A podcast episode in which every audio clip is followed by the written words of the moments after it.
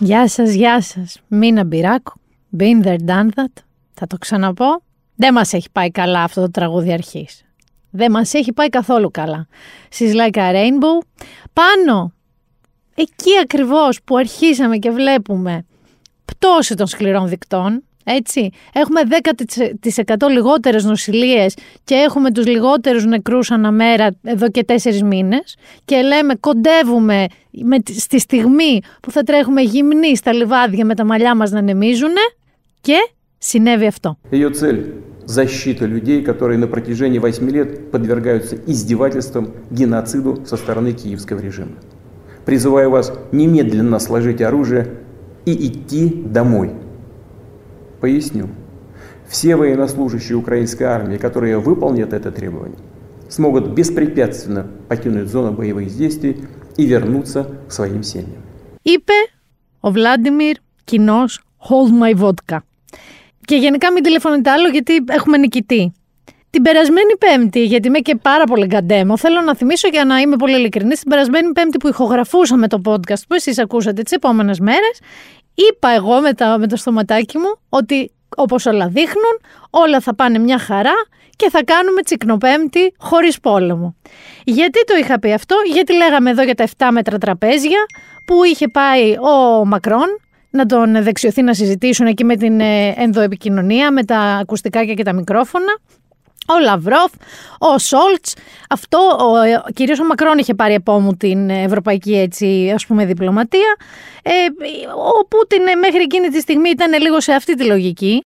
Είμαι άντρας και το κέφι μου θα κάνω και θα πω και μια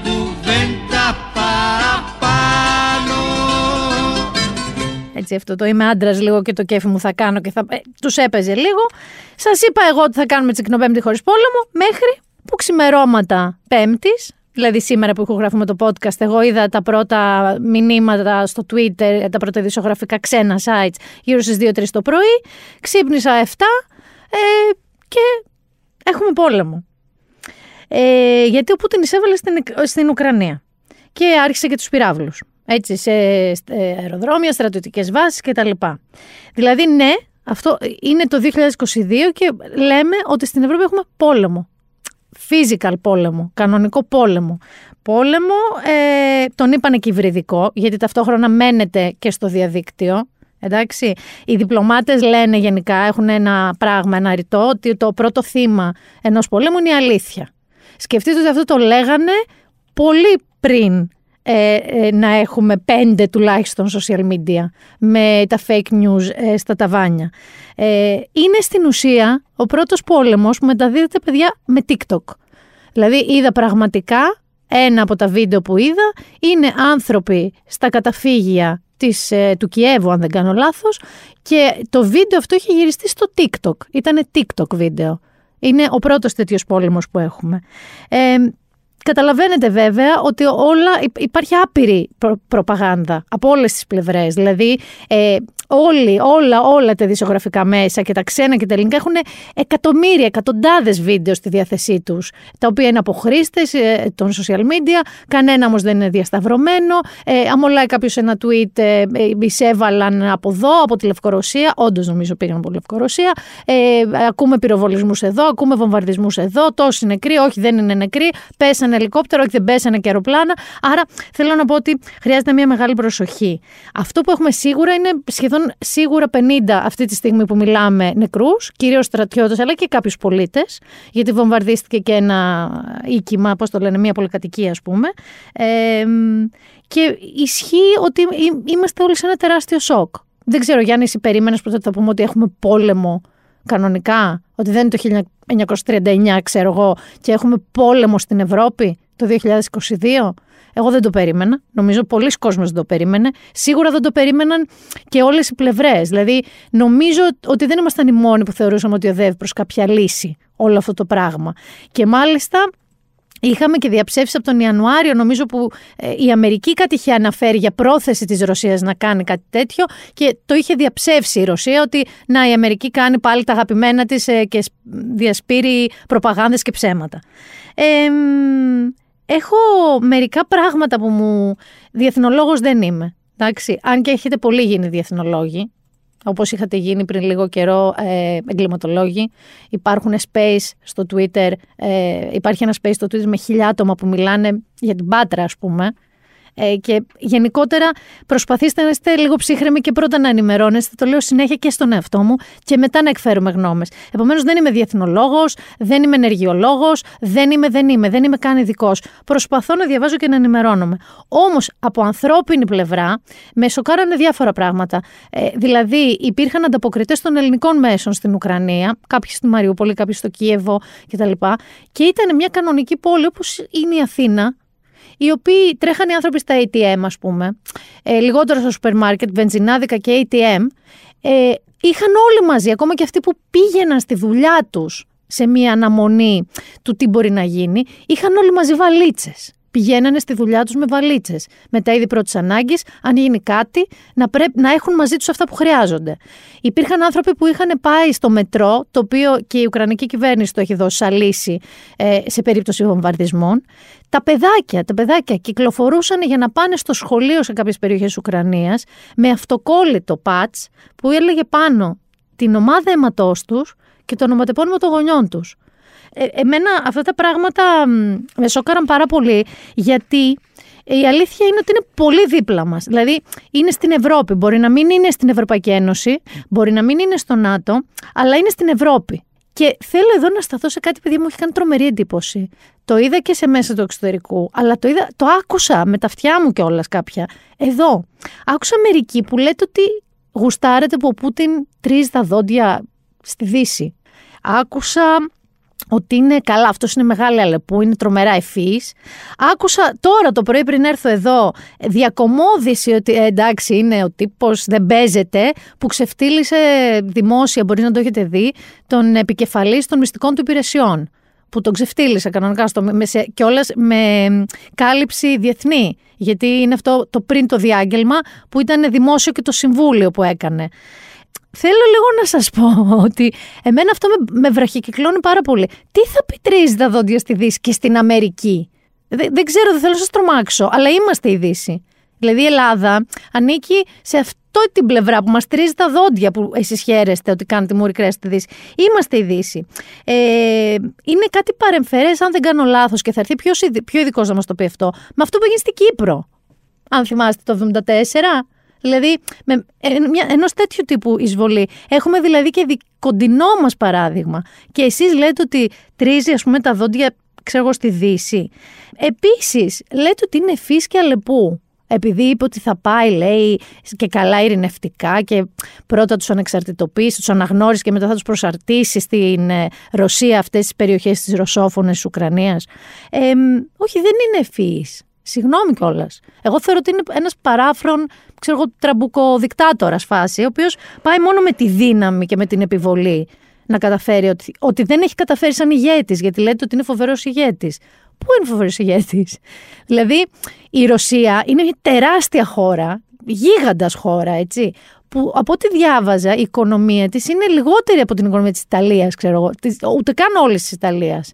Δηλαδή η Ρωσία η οποία έχει ενεργειακή αυτονομία, αντίθετα με όλους εμάς που κρεμόμαστε από τους αγωγούς της, ε, έχει καταφέρει πούμε, οι άνθρωποι της να ζουν ξέρω, χειρότερα από εμάς στην Ελλάδα που λέμε και λέμε και λέμε. Άρα πού ακριβώς είναι όλα αυτά που μερικοί από εσάς άκουσαν να θαυμάζετε με μία λογική τον Πούτιν; Δεν είστε μόνοι όμως. Δεν θέλω να είστε μόνοι. Από ό,τι έχω διαβάσει και η Βενεζουέλα ψηλό τον στηρίζει. Η Συρία τον στηρίζει. Αλλά, again we have a winner. Διότι τον στηρίζει ποιος, Γιάννη μου, ποιος φαντάζεσαι; Από ποιος γελάς; Το γαριδάκι. Φυσικά και τον στηρίζει το γαριδάκι. Διότι ο Τραμπ βγήκε από το καβούκι του και τι είπε; Είπε ότι είναι genius και savvy, δηλαδή γνώστης. Και μάλιστα θεώρησε ιδιοφύει την ιδέα του Πούτιν να βάλει τα στρατεύματα στην Ουκρανία με τη μορφή ειρηνευτικής δύναμης διότι ο Πούτιν, αυτό που είπε στο διάγγελμα που ακούσατε στην αρχή αρχή, ε, είναι στην ουσία ότι μπαίνει εκεί για να σώσει τους ρώσικους πληθυσμούς, οι οποίοι ζουν με βασανιστήρια και γενοκτονία, άρα πάει ειρηνευτικά. Και δεν σταμάτησε και το γαριδάκι.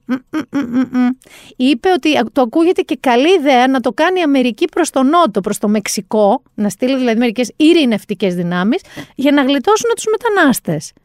Και βέβαια, επειδή ο Τραμπ, ναι, μεν έφυγε από την εξουσία δεν ξέρω πώς θα γίνει, γιατί ο Biden τα πάει χάλια. Ελπίζω να μην ξαναβγεί το πότε είναι το 24 ή να γίνουν εκλογές. Ελπίζω να μην ξαναβγεί πραγματικά. Αλλά ο Τραμπ έχει αφήσει τραμπίνια, minions. Αν θυμάστε αυτό τον παμέγιστο, τον Τάκερ Κάρλσον, ο οποίος είναι του Fox News, έτσι ο βασικός ε, anchorman και επίσης υποστηρικτής όλων των παραφρόνων της QAnon, ε, έχει μια δική του λογική γιατί δεν πρέπει να μισούμε τον Πούτιν. Αλλά δεν θα σας τον βάλω μόνο του, γιατί δεν χρειάζεται να τον γλεντήσω εγώ. Τον γλέντησε ο Τζίμι Κίμελ. Οπότε θα σας βάλω σε τι είπε ο Τζίμι Κίμελ, τι είπε ο Τάκερ Κάρλσον και θέλω να προσκυνήσω από τώρα την ατάκα που θα ακούσετε που λέει ο Κίμελ, μία με τις απόψεις του Τάκερ, μία με τη σειρά Πάμε Τόμι, Πάμε Λάντερσον με Τόμι Λί, γέμισε Talking Dicks η τηλεόρασή μας. Πάμε να ακούσουμε το απόσπασμα. And it's not just the nut jobs, unfortunately. According to a new poll from YouGov, Republicans, American Republicans, have a more favorable view of Vladimir Putin than Joe Biden. 15% of Republicans say they have a very or somewhat favorable view of Putin compared to 10% for Biden. And here's the reason why. What is this really about? Why do I hate Putin so much? Has Putin ever called me a racist? Has he threatened to get me fired for disagreeing with him? Has he shipped every middle class job in my town to Russia? Did he manufacture a worldwide pandemic that wrecked my business and kept me indoors for two years? Is he teaching my children to embrace racial discrimination? Is he making fentanyl? Is he trying to snuff out Christianity? Does he eat dogs? These are fair questions, and the answer to all of them is no. I see. So, in order for you to despise a man who murders his rivals, who murders and poisons people, and who's actively trying to destabilize our country, he has to do something to you personally. He has to eat your dog. or, yeah, well, he didn't do anything to me. That makes sense. Thanks, Tuck. Thanks for asking all those very dumb questions and then answering them for us. And Tucker Carlson, he knows what he's doing. He knows that this is garbage he's feeding these people who watch him. I'll tell you, between Tucker Carlson and Pam and Tommy, this really is the golden age of talking dicks on television. Και επειδή Όπως είπα από πριν, εγώ δεν είμαι ούτε διεθνολόγος ούτε ενεργειολόγος. Θα φωνάξω έναν πιο ειδικό, που επίσης δεν είναι διεθνολόγος ούτε ενεργειολόγος, αλλά είναι ο διευθυντής του News 24-7 και σίγουρα κάτι παραπάνω ξέρει, γιατί έχω απορίες για το πού βρισκόμαστε τώρα, τι προβλέπουν ότι μπορεί να γίνει, γιατί κάποιοι λένε ότι θα είναι εντός εισαγωγικών πόλεμος εξπρές, ε, και τι σημαίνουν και αυτές οι κυρώσεις. Θέλω πάρα πολύ να το ρωτήσω τι σημαίνουν οι κυρώσεις που βάζει η Δύση και η Αμερική στη Ρωσία. Δηλαδή η Γερμανία που λέει δεν εγκρίνει τον Nord Stream τον αγωγό, πυροβολεί τα πόδια της, δηλαδή η δική της ενέργεια θα αυξηθεί στα ταβάνια. Ήδη, ήδη το πετρέλαιο έχει ξεπεράσει τα 100 δολάρια το βαρέλι. Ήδη είναι 40% πάνω το κόστος του φυσικού αερίου, περίπου 200% η ΔΕΗ. Μια χαρά ήταν το 2020. Αλλά πάμε να μας πει ο Μάνος πιο συγκεκριμένα τι γίνεται. Μάνο Χωριανόπουλε, γεια σου. Γεια. Όλο για ευείο να σε κατεβάζω. Ναι, δεν έρχομαι για κανένα καλό, κάτι, κάνα, μια τσικνοπέμπτη, κάτι. Να σου πω, έχεις κοιμηθεί; Ε, λιγάκι. Λιγάκι. Ναι. Ε, τον πρόλαβες, ε, το είδες την ώρα που έσπασε, εξέσπασε ο πόλεμο, στο Ε, 2-3 τα λίγο- ξημερώματα; Λίγο μετά, όχι, όχι, έγινε το διάγγελμα στις 5 και μετά ξεκίνησε. Ναι, εγώ έβλεπα τα ξένα, τα αμερικανικά κυρίω ειδησιογραφικά, Κινούνταν. γύρω στις 2-3 που Εντάξει. λέγανε ότι ετοιμάζεται ή ξεκινάει η εισβολή κτλ. Ε, υπήρχε, υπήρχε κίνηση, αλλά ακολούθησε το διάγγελμα για να ξέρουμε και τι, κάνει μας ο πε- Πούτιν. Τι, τι κάνει ο Πούτιν. Ναι. Δεν μου λες Μας κάτι. ενημερώνει πάντως, Ε, εντάξει. Εγώ, ως γνήσιος Έλληνας, εξέφερα ε, γνώμες και τις εικόνες που με έχουν τρομάξει, γιατί είδαμε μια κανονική ευρωπαϊκή πόλη με ανθρώπους σε καταφύγια μέσω TikTok. Το είδες αυτό το καταπληκτικό. Ναι, ναι, ναι. Με σόκαρε. Δηλαδή είναι πόλεμος physical το 2022 στην Ευρώπη. Ο πόλεμος είναι πόλεμος. Δεν, ε, εντάξει, έχει υβριδικούς πολέμους και τα λοιπά. Είμαστε και, πώς το λένε, γι' αυτό πρέπει να, να το ψάχνουμε αρκετά και να διαβάζουμε, γιατί έχουμε την, ε, την τύχη να είμαστε περίπου, όχι περίπου, είμαστε 70 χρόνια χωρίς πόλεμο. Ναι. Δηλαδή αυτές οι εικόνες τις βλέπουμε ε, εμείς εδώ και πολλά χρόνια έτσι, στη, στην Σαν- τηλεόραση, ναι. σαν ταινία. Αλλά δεν το έχουμε ζήσει ποτέ. Αλλά ναι, Και, και να μην το ζήσουμε κιόλας. Απλά δεν είναι δεδομένο. Το κακό είναι ότι περνάνε οι γενιές που έζησαν αυτό το πράγμα και Έλληνες που έζησαν ε, ε, κατοχή, φτώχεια, νεκρούς και το ξεχνάμε το τι είναι. Βλέπουμε, βλέπουμε ότι στη γειτονιά μας όμως δεν το ξεχνάνε, το ζούνε. Έχουμε, βλέπουμε την Ουκρανία. Η Ουκρανία είχε πέρασει τα, τα ίδια και το 2014 ε, στην Κρυμαία. Ε, εντάξει, μην πάμε και πιο πίσω, είναι και τα Ιουγκοσλαβικά. Ήταν λίγο ε, αρκετά συγκινητικό το διάγγελμα του Ουκρανού Προέδρου προς τους δικούς του πολίτες. Η... Ήταν ανησυχητικό, να σου πω την αλήθεια, ναι, για τους Ουκρανούς. Για τους Ουκρανούς, ναι. Και, ναι και γενικά δεν τον βλέπω πάρα πολύ καλά, να σου πω την αλήθεια στη θέση του, τον θέλω, πρόεδρο. Θέλω να σε ρωτήσω λοιπόν τώρα, αυτή τη στιγμή που ε, είναι πέμπτη μεσημέρι, εντάξει, γιατί αυτό θα βγει αύριο, οπότε έχουμε πάντα αυτό το ρίσκο. Ναι. Ε, θέλω να σε ρωτήσω το εξής. Υπάρχει, έχετε εσείς που είστε του δισογραφικού κάποια πρόβλεψη σε σχέση με αυτό που ακούγεται ότι θα είναι μικρό, δεν θα έχει διάρκεια. Ότι... Όχι, κοίταξε, αυτή τη στιγμή δεν, ε, δεν μπορούμε να προβλέψουμε, σίγουρα τώρα όχι. Βλέπουμε απλά την ορμή mm-hmm. της Ρωσίας. Ε, εδώ υπάρχουν δύο πράγματα. Το ένα είναι τι κάνει ο Πούτιν τώρα και το βασικό είναι το γιατί το κάνει. Ε, ο Πούτιν έχει μπει με ορμή την ώρα που ε, βλέπει, προφανώς έχει ζυγίσει ε, την ε, δήλωση των Αμερικανών που ήταν και αναμενόμενη, δεν πρόκειται να πάει στρατιώτης της Αμερικής Αυτό είναι το ένα. Ε, δεύτερον, γνωρίζει τις δυνάμεις του γιατί προετοιμάζεται χρόνια και καλό είναι να ξέρουμε ότι όταν μιλάμε για τον Πούτιν και αυτούς που έχει γύρω του και κυβερνά, που είναι όλοι φίλοι του, που είναι όλοι δικοί του. Εκτός από αυτόν του, των μυστικών βιωσύνων που δεν πρέπει να είναι πολύ φίλος του πια. δεν τα πήγε πολύ δεν καλά. Δεν ξέρω. Ε, Εκτός αν τα πήγε πάρα πολύ καλά και έπαιξε ένα πολύ καλό θέατρο. Εντάξει, να... να τον πάρουμε όμως να πάρει το παξινό, για ξέρω να δεις, εγώ. Ε, το Βλαδίμηρο να τιμωρεί κάποιον ε, live. Τίποτα. ο Πούτιν ήταν στην Καγκεμπέ. Δεν... Οι δισιογραφικοί είδες πώς σκέφτονται. Εγώ είμαι χάπατο. Εγώ τον, ε, τον λυπήθηκα. Τον Αλλά μπορεί μετά να του είπανε μπράβο. Άξιο τον πρόεδρο τον έβγαλες μάγκα. Είσαι ωραίος, ναι. ναι. Μια χαρά τα πήγες. Απάντησες λάθος. Ο Πούτιν μόνο σωστά λέει. Ε, εννοείται. Οπότε είμαστε OK. Πού, κάτσε που ήμουν, τι σου έλεγα. Ότι, ε, ότι ετοιμάζεται χρόνια Πούτιν γι' αυτό. Το γιατί το κάνει Φαίνεται. και τι θα Πρώτον, κάνει. ετοιμάζεται χρόνια ε, και ήθελα. Μπράβο. Αυτό που έλεγα είναι ότι είναι μια γενιά Ρώσων. Τώρα ο Πούτιν είναι εντάξει, 60 κάτι. Έτσι, δεν, δεν είναι. γνωρίζω, δεν, δεν τολμώ να πω για τον πρόεδρο τίποτα. Α πούμε ότι είναι μια γενιά Ρώσων που είναι στα 60 προς τα 70, οι οποίοι έχουν ζήσει πριν 30 χρόνια την καταστροφή του κόσμου τους. Mm-hmm, ναι. Έτσι. Τη διάλυση του κόσμου όπως τον ήξερε. Τη διάλυση μιας αυτοκρατορίας.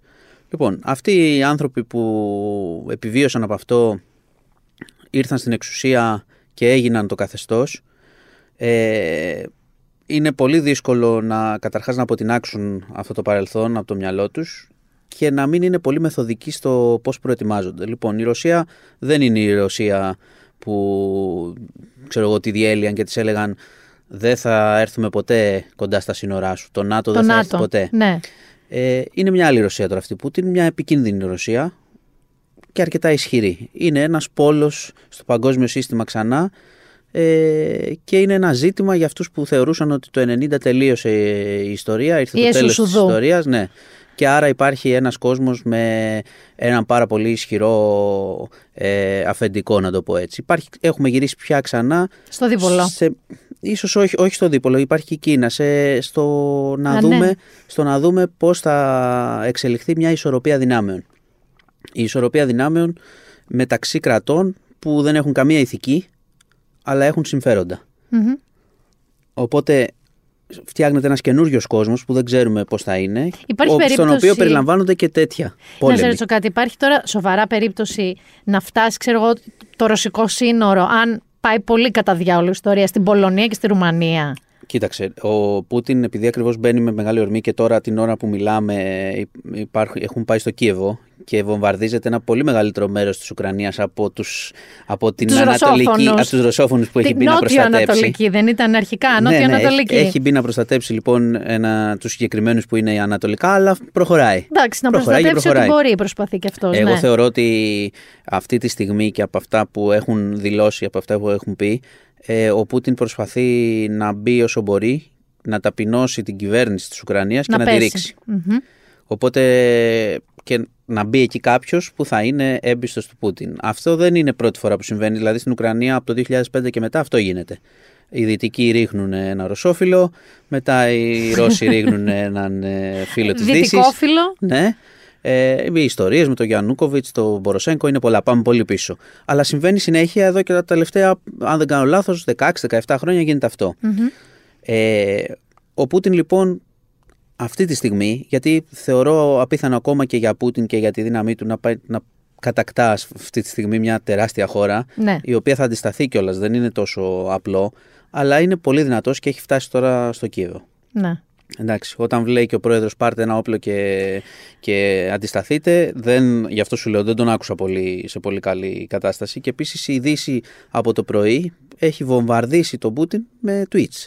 Οπότε ο Ε, να ένας, σου πω και ο εσύ, ένας δεν βομβαρδίζει. θέλω να πω ότι του κάνανε τη ο- Ο, μάντρα. ένα, ο ένας βομβαρδίζει, οι άλλοι κάνουν tweets, θα κάνουν και μια σύσκεψη το βράδυ. Να σε Εντάξει, ο ρωτήσω. κόσμος καταστρέφεται σήμερα, πορεία διαμαρτυρία την άλλη Δευτέρα. Λοιπόν, ναι. έτσι είναι η κατάσταση. Να σε Οπότε μέχρι ρωτήσω. να αποφασίσει η Δύση, Η Δύση. ο Πούτιν Η Δύση. Ερώτηση τώρα. Η Δύση εννοώντας και την Αμερική και την Ευρώπη και την Ευρωπαϊκή Ένωση και το ΝΑΤΟ. Ωραία. Αλλά καταρχάς θέλω να ρωτήσω για τις κυρώσεις. Οι κυρώσεις οι οποίες θεωρητικά αυτή τη στιγμή επιβάλλουν, ε, επιβάλλονται στον Πούτιν από τη Δύση, τι ε, νόημα έχουν για τον Πούτιν και πόσο πυροβολάνε και τα δικά τους πόδια; σου είπα και πριν και θα πήγαινα στις κυρώσεις, γι' αυτό το είπα, ότι ο Πούτιν ετοιμάζω, ετοιμαζόταν γι' αυτό. Δεν ξύπνησε ένα πρωί και είπε αύριο το πρωί θα μπω και ό,τι γίνει. Έχει μαζέψει 60 δις ε, δολάρια σε νόμισμα, έχει κάνει την οικονομία του, ε, της έχει δώσει αυτάρκεια, την έχει μετατρέψει σε κάποιους τομείς για να μπορεί να αντέξει ένα χρονικό διάστημα που δεν ξέρω αν οι Ευρωπαίοι θα το αντέξουν σε προβλήματα είναι αυτό που είπες, ότι πυροβολάνε τα πόδια τους. Επίσης να θυμίσω Ναι. ότι ο Πούτιν ε, κυβερνά, εντάξει, με αυταρχικό τρόπο, δηλαδή θα μπορούσα να πω δικτατορικά, και αυτό Δικτατορικά. σε τέτοιες κρίσεις βολεύει. Γρήγορες αποφάσεις, μικρές αντιστάσεις, Δεν έχει 300 λίγες συμβούλια, αντιδράσεις. βουλές και τέτοια. Ναι, ναι, τα μέσα δεν του λένε τίποτα. Αυτή τη στιγμή διεξάγει ένα πόλεμο. Οι άλλοι τώρα πρέπει να συσκεφθούν όλοι μαζί, να βγάλουν μια ανακοίνωση, θα πούνε, θα, θα πούνε και κυρώσεις χειρότερες για τον Biden. Είναι έτοιμος οικονομικά να αντέξει για αρκετό καιρό. Και έχει και ενεργειακή αυτάρκεια. Είναι και αυτό κάπως Και βασικό. θα κλείσει, όχι, και, θα, και επίσης εμείς λέμε ότι, γιατί συνεδρίασε και το ΚΙΣΕΑ και είπε ο Πρωθυπουργός ε, και δεν το αμφισβητώ ότι έχουμε πάρκια σε αέριο, αλλά για τις τιμές θα πρέπει η Ευρώπη να βοηθήσει. Ε, να βάλει γιατί το αν χεράκι έχουμε στην τσέπη. πάρκια και αύριο πας να βάλεις και πρέπει να πληρώσεις, ξέρω εγώ, Ένα δεν ξέρω, νεφρό ένα μισθό. για ένα βράδυ. Ναι, Δεν γίνεται. άρα σημαίνει ότι θα έχουμε πρόβλημα. Ο Πούτιν το ξέρει αυτό. Ε, Ο Σόλτς Ρεσί που είπε ότι δεν θα εγκρίνει το Nord Stream, αυτό δεν τον. Γιατί αυτό, ε, για μένα αυτό ίσως ήταν η πιο βαριά κύρωση εναντίον Ήτανε. και της Γερμανίας όμως. Είναι βαριά κύρωση και θα ακολουθήσουν και κυρώσεις. Τι σημαίνει κλιμάκωση κυρώσεων σε, αυτή την, ε, σε, σε μια τέτοια περίπτωση; Να αρχίσουν να αγγίζουν και λογαριασμούς των μεγάλων αξιωματούχων. Ναι. Σου παγώνω την περιουσία κτλ.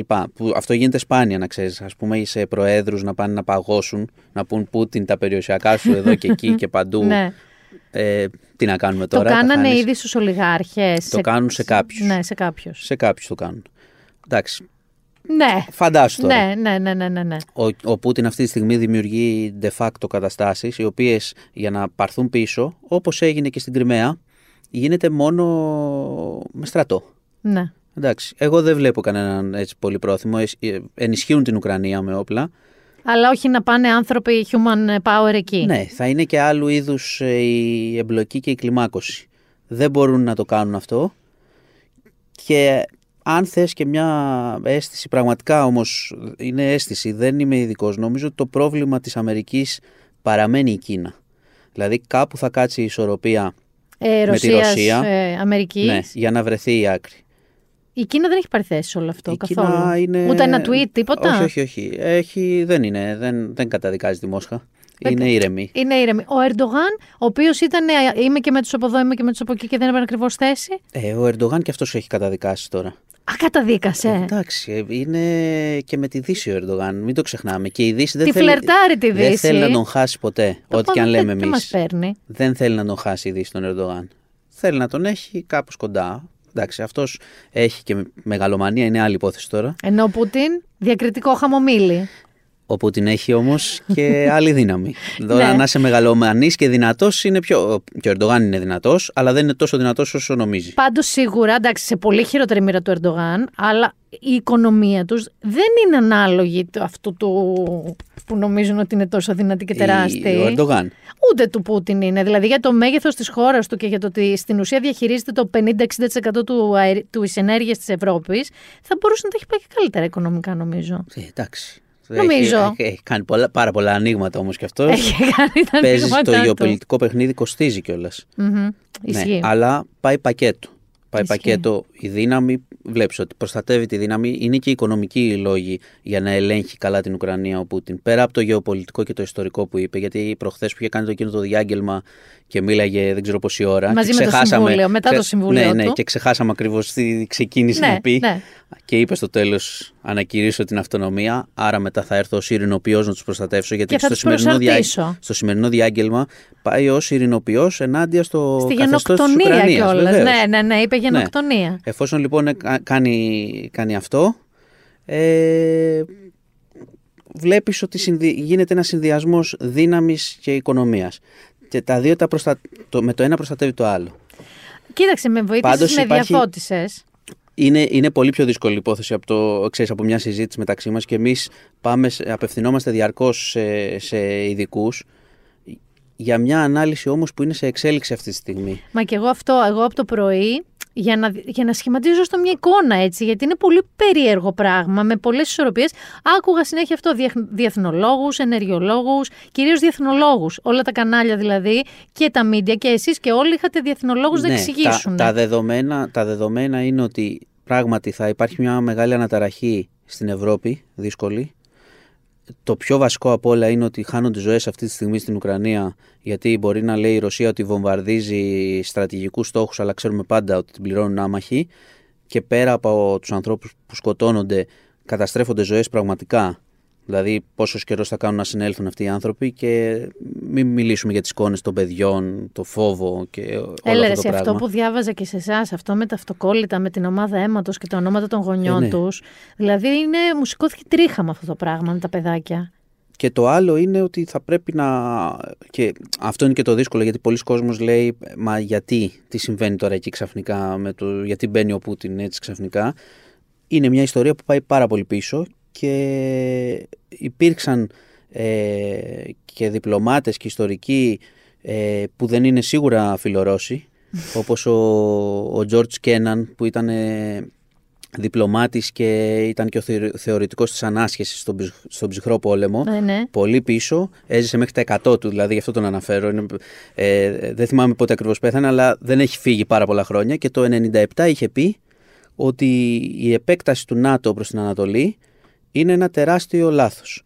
Γιατί Το κυκλώνεται, στριμώχνει. ναι, κυκλώνεται μια χώρα όπως η Ρωσία που οκ, τότε δεν ήταν τόσο ισχυρή αλλά τι να κάνουμε έγινε ισχυρή με ένα έτσι, αυτοκρατορικό παρελθόν Άρα αυτό σημαίνει ότι Θα μια, αντιδράσει. μια χώρα που μπορεί να αποκτήσει και πάλι ισχύ και έχει τέτοια ιστορία και άρα μπορεί και ο λαός της να πιστεί ότι ξέρεις κάτι Μεγάλη μου Ρωσία. ανήκουν αυτά που μου με έχουν κλέψει γιατί έτσι παίζει και ο, και ο Πούτιν.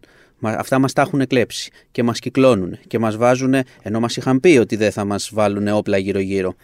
Δηλαδή καλό είναι να έχουμε και μια, έτσι, Ιστορική. μια ιστορική ματιά για να καταλαβαίνουμε γιατί ξαφνικά. Ναι, προφανώς ο Πούτιν είναι ένας αδίστακτος κοινικός ηγέτης που όμως ψάχνει και αφορμές. Ναι. Ρε, εσύ Για να ξέρεις τι μπει. μου θυμίζει όσο έλεγες τώρα αυτά, ότι δικά μα- μου θυμίζει πάρα πολύ, ε, πώς το λένε, ρητορική Ερντογάν. Ο Πούτιν. Ναι. Ε, όλο το concept του, ξέρεις, ε, διεκδίκηση εδαφών, που, για, από που και ως που δεν είναι δικά σας είναι δικά μας, ήταν δικά μας. Ναι, απλά, τα- α- απλά στην περίπτωση του, του Ερντογάν έχουμε να κάνουμε με καταπάτηση συνθήκων, με Ε, καλά, παλαβομάρες. Δηλαδή όταν, λέει, όταν ας πούμε λέει για τα νησιά μας Ναι, ναι, ναι. ότι ε, η κυριαρχία τους εξαρτάται από την ε, αποστρατιωτικοποίηση ας πούμε, δεν, μπορείς- δεν υπάρχει έννοια εθνικής κυριαρχίας που Χωρίς- εξαρτάται από κάτι άλλο. Ναι, ναι, ναι, ναι, ναι. Ε, Είναι εθνική κυριαρχία και με συνθήκες μάλιστα που δεν αμφισβητούνται από πουθενά. Τέλος πάντων, μην πάμε στον Ερντογάν, γιατί η αλήθεια είναι ότι η Ελλάδα αυτή τη στιγμή έχει ανησυχία. Μην μπλέξουμε παραπάνω με όλα αυτά που γίνονται Νομίζω στην ότι περιοχή. στους Έλληνες ε, ε, μετατέθηκε η συζήτηση από το ενεργειακό που ήταν η έννοια τους με τους αγωγούς, όλο αυτό που συζητούσαμε και βγήκε ο Πρωθυπουργός και είπε για την ε, αυτάρκειά μας για ένα διάστημα. Ε, αλλά αυτό τους τους κλειδώνει. Η, είτε η ιστορία της Κύπρου, πιο παλιά, είτε γενικά αυτή η κοσμοθωρία Ερντογάν και όλα αυτά που ακούγονται από τον ίδιο, από τον Υπουργό Εξωτερικών του κτλ. Εντάξει, υπάρχει πάντως και διαφορά σε αυτό. Δηλαδή, η Ουκρανία δεν είναι μέλος του ΝΑΤΟ. Ναι. Το ΝΑΤΟ ήθελε να, να την ε, φέρει στα, στο ΝΑΤΟ. Η Ελλάδα είναι στην Ευρωπαϊκή Ένωση Και στο ΝΑΤΟ. και στο ΝΑΤΟ και η Τουρκία, εντάξει, είναι μέλος του ΝΑΤΟ, δεν είναι στην Ευρωπαϊκή Ένωση. Οπότε εμείς δεν είμαστε ακριβώς Περίπτωση μόνοι. Ουκρανίας. Ναι, δεν είναι το ίδιο πράγμα για τον Εντάξει. Ερντογάν να κάνει αυτό το πράγμα. Ωραία, δεν θα Και σου έχουμε και ζητήσω πρόβλεψη. Μπαίνετε στο News 24 Όχι, δεν, είναι, η αλήθεια είναι ότι και εμείς προσπαθούμε να μεταφέρουμε τις ειδήσεις και να ακούμε τους ειδικούς εδώ. Δηλαδή, ο, ο κόσμος πρέπει να, να ενημερώνεται και να ακούει τους ειδικούς αυτή τη στιγμή. Γιατί πραγματικά δεν μπορούμε να προβλέψουμε πού θα πάει. Βλέπεις, πέφτανε με έξω και τις προηγούμενες μέρες. Λέγαν τώρα θα μπει, την προηγούμενη πριν, εβδομάδα θα μπει. ε, Μετά μια γέλαγε, εβδομάδα. γέλαγε ο Πούτιν, δεν μπήκα, ορίστε. Ναι, ναι, ναι. Και μπήκε. Και μπήκε. Εντάξει. Ε, κοιτάξτε, γενικά, εγώ το είπα και πριν, ότι αυτός είναι ένας νέος πόλεμος. Α πούμε, είναι ένας πόλεμος στην εποχή του TikTok. Επομένως, του Twitter πάρα πολύ, του Facebook, των fake news πάρα πολύ. της προπα- Δηλαδή, η προπαγάνδα αυτή τη στιγμή είναι πανεύκολη. Είναι πιο εύκολη από ποτέ. Ε, και πολύ εύκολη να φτάσει και στο μέσο οποιονδήποτε. Ρώσο, Ουκρανό, Έλληνα, ναι, ναι, αυτό, Άγγλο. αυτό αλλάζει σε σχέση με το παρελθόν όλων των πολέμων. Γιατί Ακριβώς. το πρώτο θύμα στον πόλεμο είναι η αλήθεια. Αυτό αλλά το απλά είπα τώρα, και εγώ. Τώρα μπορεί το ψέμα να πάει πάρα πολύ γρήγορα παντού. Που σημαίνει ότι γενικά πριν εκφε... εκφέρετε γνώμες και τα λοιπά, πρώτον ακούγεται τους ειδικούς. δεύτερον διαβάζετε μέσα από το News 24-7 που χρησιμοποιεί τους ειδικούς και δεν γράφετε από ένα tweet που είδατε ε, 300 νεκροί ξαφνικά, γιατί υπάρχουν και αυτά τα μέσα. Ναι, σήμερα τώρα ήδη έχουν βγει που είναι προπαγάνδα μεταξύ της Ουκρανίας και της Ρωσίας. Οι Ουκρανοί λένε σκοτώσαμε 50 Ρώσους, εγμαλωτήσαμε τάδε. Οι Ρώσοι Ρίξαμε λένε, τα αεροπλάνα που λέγανε το πρωί. Ναι, οτιδήποτε. Θέλει, θέλει πολύ καλό τσεκάρισμα αυτό τώρα πια. Λοιπόν, να ξέρει ότι θέλω να μην σε χρειάζομαι την επόμενη Ναι, πέμπτη καλό είναι στην αυτό. ηχογράφηση. Να μην, ε, να, να μην χρειαστεί. Θέλω να έχει τελειώσει και ίσως να σε φωνάξω για να πούμε τα απόνερα, τα αποτελέσματα αυτού του ΟΚ, πράγματος. Μακάρι, μακάρι γιατί, το ξαναλέω, η ουσία εδώ είναι ότι χάνονται ζωές και καταστρέφονται ζωές. Αυτό είναι το πρώτο. Το υπόλοιπο τώρα η γεωπολιτική ανάλυση, ΟΚ, είναι κατανοητή και είναι, όπως είναι κατανοητό και ότι ανησυχούν και στην Ελλάδα και στην Ευρώπη για το φυσικό αέριο και τι θα πληρώσουμε κτλ. Ναι, αλλά, αυτή αυτά τη είναι στιγμή, μετά. Ναι, είναι πολύ μετά. Δηλαδή αυτή τη στιγμή η σημασία έχει αυτό που είπες. Σε αφήνω, σε απελευθερώνω, να πας να συνεχίσεις όλο αυτό το κυνηγητό. Εύχομαι να κοιμηθείς λίγο απόψε. Θα δούμε. Ελπίζω κι εγώ. Εγώ θα κλείσω όλη αυτή την κουβέντα τώρα με το Μάνο για να κλείσει και όλη αυτή η ιστορία με την Ουκρανία. Με άκου τώρα πως μου ήρθε ένα τραγούδι των Στέρεο Νόβα, το τραγούδι της Φάλαινας, αν- έτσι λέγεται, που έχει ένα στίχο που λέει είναι πολέμος δίπλα μας που κανείς δεν σταματάει. Οπότε ας κλείσουμε αυτό το κεφάλαιο λίγο με Στέρεο Νόβα, που by the way θέλω να σας πω ότι είναι κάπου το 93 το κομμάτι, το 95-96, κάτι τέτοιο, κάπου εκεί είναι. Και θα προσέξετε ότι στην αρχή λέει κάτι κι άλλο ΦΠΑ. Κι άλλο... Είναι πάνω κάτω η ίδια φάση ακριβώς που ζούμε αυτή τη στιγμή. Κοιλιές μεγάλες και δεν είναι μόνο αυτό μας κυνηγούν Χιλιάδες μάρκες, έξτρα φόροι, έξτρα ΦΠΑ, έξτρα σκατά Και ένας πόλεμος δίπλα μας που κανείς δεν το σταματά Και κανείς δεν τα κινδυνεύει. Η αγάπη μας διαφέρει και αντί γι' αυτό ψιθυρίζουμε διαφημίσεις. Χρησιμοποιούμε το σεξ για να αποφύγουμε τις σχέσεις Και από το ταξίδι της φάλαινας είμαστε τόσο μακριά Σε ένα παιδικό τραγούδι το μυαλό μου ξυπνά Και ακούω τα πλοία να διασχίζουν τις θάλασσες. Για τόσα ωραία πράγματα και εσύ μου τα χάνεσες Και γυρνώντας από αυτόν τον το μόνο πραγματικό ουσιαστικό πόλεμο, θέλω να σας πω ότι τα πλάνα μου πριν γίνει αυτό σήμερα τα ξημερώματα που εγώ έχω γραφώ, είχα ήδη ετοιμάσει ένα podcast ε, στηριγμένο σε μεγάλο βαθμό σε beefs. Θυμάστε εκεί με το Light και το Snake που λέγαμε τα beefs. Αυτή τη βδομάδα είχαμε πολλά beefs, δηλαδή είχαμε πολλές κόντρες, να το πω ελληνιστή. Ε, καταρχάς είχαμε μια πολιτική κόντρα που βγήκε ο κύριος Τσακαλώτος στην Καθημερινή, έδωσε μια συνέντευξη και μεταξύ των άλλων είπε ότι έχει μια αστική αυτοπεποίθηση και τελείωσε το Oxford ε, το college στην Βρετανία. Και μάλιστα είπε και για τον κύριο Τσίπρα ότι έχει κακούς συμβούλους.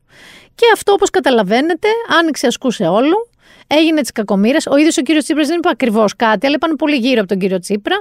Και ο κύριος Βαξεβάνης τον αποκάλεσε λόρδο της αριστεράς. Φαντάζομαι δεν τον νούσε είχε καλό. Ο κύριος Τσακαλώτο, ο οποίος ε, διάβαζε τη συνέντευξη στην εφημερίδα, ο οποίος δεν είχε το κλασικό λαϊκόκκινο σακιδιό του, διότι του έχει φθαρεί και είχε ένα άλλο. Και ε, αναρώνει από κορονοϊό και δεν είχε και όρεξη, γιατί είναι μια στήλη, μια συνέντευξη που αναφέρουν και τι τρώνε εκεί. Ε, αναγκάστηκε με έναν τρόπο να εξηγήσει στο Facebook τι εννοούσε ότι εννοούσε ότι ο κύριος Τσίπρας έχει κακούς συμβούλους εννοώντας ότι δεν έχει τόσο καλούς όσο ο κύριος Μητσοτάκης αλλά όχι επικαλό, ότι έχει άλλους για τις βρωμοδουλειές του κοινός ο κύριος Μητσοτάκης. Αυτό ήταν έτσι το πιο βαρετό, το πρώτο όμως beef που ζήσαμε. Αλλά ήταν και το πιο έτσι πολιτικό, να το πω. Ήταν αναμενόμενο ότι θα ανασκευάσουν, θα μαζευτούν από εδώ, θα μαζευτούν από εκεί.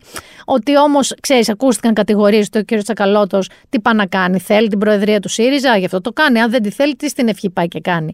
Ερχόμαστε όμως σε μια πολύ πιο σοβαρή κόντρα. Που πριν σας βάλω να ακούσετε ακριβώς την κόντρα, θέλω λίγο να μπούμε στο κλίμα. Λίγο.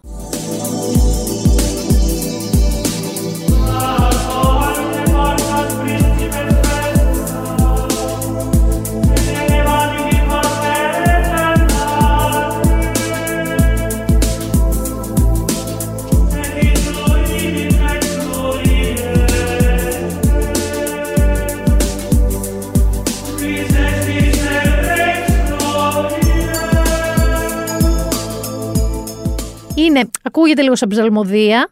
Δεν ήθελα να βάλω αληθινή ψαλμοδία. Μην με βρει κανένα κακό έξω με ανθρώπους με ε, σταυρούς ε, ορθόδοξους και με κυνηγάνε. Οπότε έβαλα ενίγμα για όσους ε, αναγνωρίσατε το τρακ. Πάμε τώρα να ακούσουμε την κόντρα, η οποία αφορά τον κύριο Πέτρο Τατσόπουλο με τον κύριο Σταμάτη Γονίδη.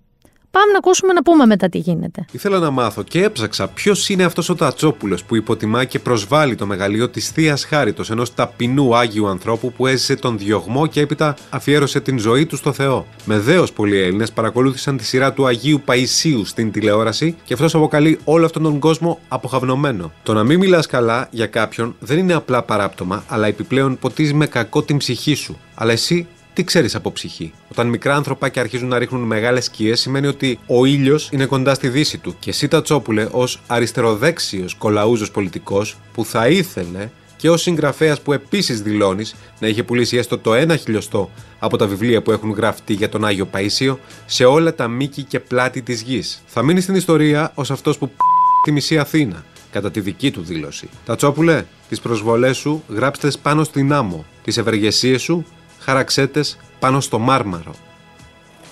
Πρέπει να σας πω παιδιά ότι έχω ακούσει τα πάντα αυτές τις μέρες αλλά μόνο με τον Γονίδη φοβήθηκα. Γιατί; διότι έχω ενημερωθεί από παλαιότερες δηλώσεις του για τις ψυχοκινητικές του ικανότητες. Οπότε όποτε μπαίνω στην κουζίνα κοιτάω τα πυρούνια, μην καρφωθεί κανένα στο μάτι μου κτλ. Δεν είναι να παίζεις με το γονίδι. Όλο αυτό λοιπόν έγινε με αφορμή την κριτική που έκανε ο κ. Στατσόπουλος για το Γέροντα Παίσιο, αυτή τη σειρά. Ε, η οποία, να είμαι ειλικρινής, εγώ όταν πρωτοβγήκε την αγνοούσα. Δεν ήξερα ότι έχει βγει και ότι είναι ο βίος του Αγίου Παϊσίου. Και επίσης δεν περίμενα να είμαι απόλυτα ειλικρινής ότι θα κάνει 40, 45, 48% τηλεθέαση. Δεν το περίμενα. Δεν είμαι το κοινό του. Έχω ακούσει ότι σαν production values, δηλαδή σαν κινηματογράφηση, σαν φωτογραφία, σαν σαν σαν, είναι υψηλού επίπεδου, υψηλής τέχνης. Δεν είναι my playground, δεν είναι ένας χώρος που θα με ενδιέφερε να το δω. Όμως γέλασα πραγματικά τόσο πολύ, τόσο με το μένο του κύριου Γονίδη, όσο με την απάντηση που πιστεύω ότι έχει εξοργήσει τρεις φορές περισσότερο τον κύριο Γονίδη, ότι από όλους όσοι την έπεσαν στον Τατσόπουλο, το Τατσόπουλος σωμάτω το γονίδι γιατί κουνάει τα μαχαίρια και τα πυρούνια και έχει τηλεκινητική ιδιότητα. Που, οκ, okay, να πω εδώ ότι το συγκεκριμένο σύριαλ έχει προκαλέσει τρελές κόντρες και σε παρέες. Δηλαδή, άμα πει, ρε παιδί, άμα μου πεις εσύ, βλέπω σασμό, ξέρω εγώ, γη της ελιάς, δεν θα τσακωθούμε. Το πολύ πολύ να σου πω, Α, δεν βλέπω ελληνικές σειρές, τι κάθεσαι και βλέπεις, ξέρω. Α, δεν τσακωθούμε. Ε, παιδιά, με το γέροντα Παίσιο, δεν καταλαβαίνετε τι γίνεται. Γιατί φεύγουμε προφανώς τελείως από το θέμα του serial, ο serial και πάμε στο είσαι άπιστος, είσαι άθεος, ε, πώς τολμάς να βρεις την πίστη, τον Άγιο αυτό άνθρωπο, ποιον Άγιο, εγώ πιστεύω στην επιστήμη, το έχουμε και πρόχειρο όλο αυτό τώρα. Γενικά υπάρχει ε, ένα μένος των μεν προς τους δε και, και μιλάμε για ανθρώπους στην ηλικία μας. Δεν μιλάω για παππούδες, δεν τσακώνονται παππούδες για το Γέροντα Παΐσιο, τσακώνονται άνθρωποι που είναι 40 χρονών, 35, 45, εκεί. Ε, οι πιο πιτσιρικάδες δεν ξέρω αν τον βλέπουν, δεν έχω δει τι γίνεται στα δυναμικά. Ε, εγώ θα ομολογήσω ότι παρόλα αυτά, τον μπάζ γύρω μου, δεν με βάζει σε πειρασμό να δω το Γέροντα Παΐσιο, αν και κάπου πήρε το μάτι μου σαν είδηση ότι ετοιμάζεται και άλλος βίος Αγίου σε σύριαλ του χρόνου. Δηλαδή μετά το, που το Πάσχα βλέπουμε όλα του Τζεφιρέλη, πιστεύω ότι θα κάνουμε μια δική μας παραγωγή πλέον, να τη στέλνουμε εμείς στο εξωτερικό ε, στι Ορθόδοξες χώρες. Δεν ξέρω αν ο Πούτιν θα ενδιαφερόταν. Αλλά διαβλέπω ότι αν αρχίσουν τα νούμερα να πάνε εκεί, πώς κάθε χρόνο λέμε Α, reality, μαγειρικά, καλή ώρα φέτος. Το 21, όχι φέτος. Α βγάλουμε άλλα δύο-τρία. Α, ξέρω εγώ, τύπου survivor, ας βγάλουμε άλλα δύο-τρία. Α, αυτό. Τώρα ελπίζω ότι δεν θα βρεθούμε του χρόνου με τρει-τέσσερι Αγίους να πορευόμαστε σε σύριαλ. Ξέρω ότι μερικοί από εσάς δεν θα έχετε αντίρρηση. Εγώ είμαι σε αυτούς που έχουν. Και θα περάσω σε ένα ακόμα πιο βαρύ ακόμα πιο βαριά κόντρα που επίσης θα υποδεχτώ με ένα τραγούδι που ταιριάζει.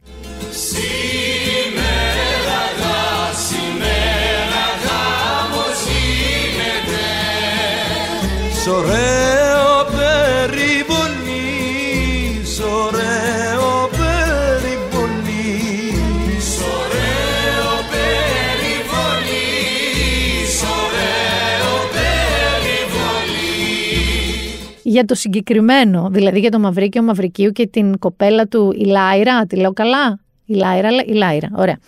Επειδή με κάνατε και λίγο challenge σε μηνύματα προσωπικά στα social media ότι περιμένετε και τη γνώμη μου γι' αυτό, πριν σας πω εγώ τη γνώμη μου, να δούμε ένα, γιατί σας είπα ότι είναι το πιο βαρύ beef αυτό, η πιο βαριά κόντρα, γιατί δεν είναι διπλή, είναι τριπλή τουλάχιστον. Δηλαδή τι εννοώ; Όλα ξεκίνησαν στο πρωινό μου. Όπου ο Μαυρίκιος Μαυρικίου ε, ανακοίνωσε όλο αυτόν τον αραβόνα, τον έρωτα, αυτό όταν έκανε έρωτα με την Ιλάιρα, έκλαψε, όλα αυτά. Μετά τον πήραν παραμάζω με όλα τα κανάλια. Και ήταν λίγο, λίγο σαν το, σαν το Survivor. Το Survivor δεν έχεις κάθε επεισόδιο και ένα στιβομάχης που λένε. Κάθε λοιπόν κανάλι ανέβαζε τον πύχη. Τι να τον βάλουμε να κάνει; Να κάνει αυτό. Να φιλεί την Λάιρα σε ένα βράχο. Να αγκαλιάσει την Λάιρα, δεν ξέρω, με φτερά περιστεριού. Ένα λοιπόν κανάλι έβαλε το, το ζευγάρι να κάνει μανικιούρ, πεντικιούρ, μάσκες, αγκούρια, πράγματα.